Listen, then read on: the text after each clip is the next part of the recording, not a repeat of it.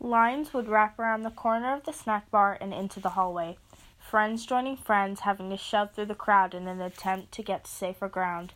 Volunteers shouting above the clamor for exact change, please, exact change. This was the life of a Carnegie student on Tuesdays, Thursdays, and Fridays when the PTO would serve either Chick fil A, Wendy's, or pizza. But now that HISD has cracked down harder than ever on health codes and outside vendors, this has all changed. The biggest factor in PTO changes has been a district wide crackdown starting in roughly February of last year on competitive food sales that do not comply with federal regulations.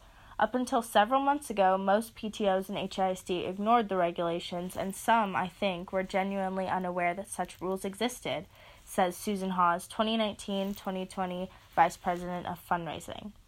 New federal guidelines that were established last year by the U.S. Department of Agriculture's Smart Snacks in School nutrition standards, the rules now regulate all food sold outside this program.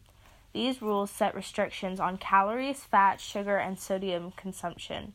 The guidelines state that items will have to contain fewer than 200 calories with no more than 230 milligrams of salt. Food items must also have to be either whole grain, made of fruits or vegetables, or contain 10% of the recommended daily value of either calcium, potassium, vitamin D, or dietary fiber. According to the PTO fundraising team, these changes have not made selling out of products at the snack bar harder and that it is too early to tell how this will affect overall funds. They say that students are as enthusiastic about pizza as they have ever been. The sales of snacks remain strong. Everyone loves ice cream, and yes, the ice cream we sell meets the federal standards.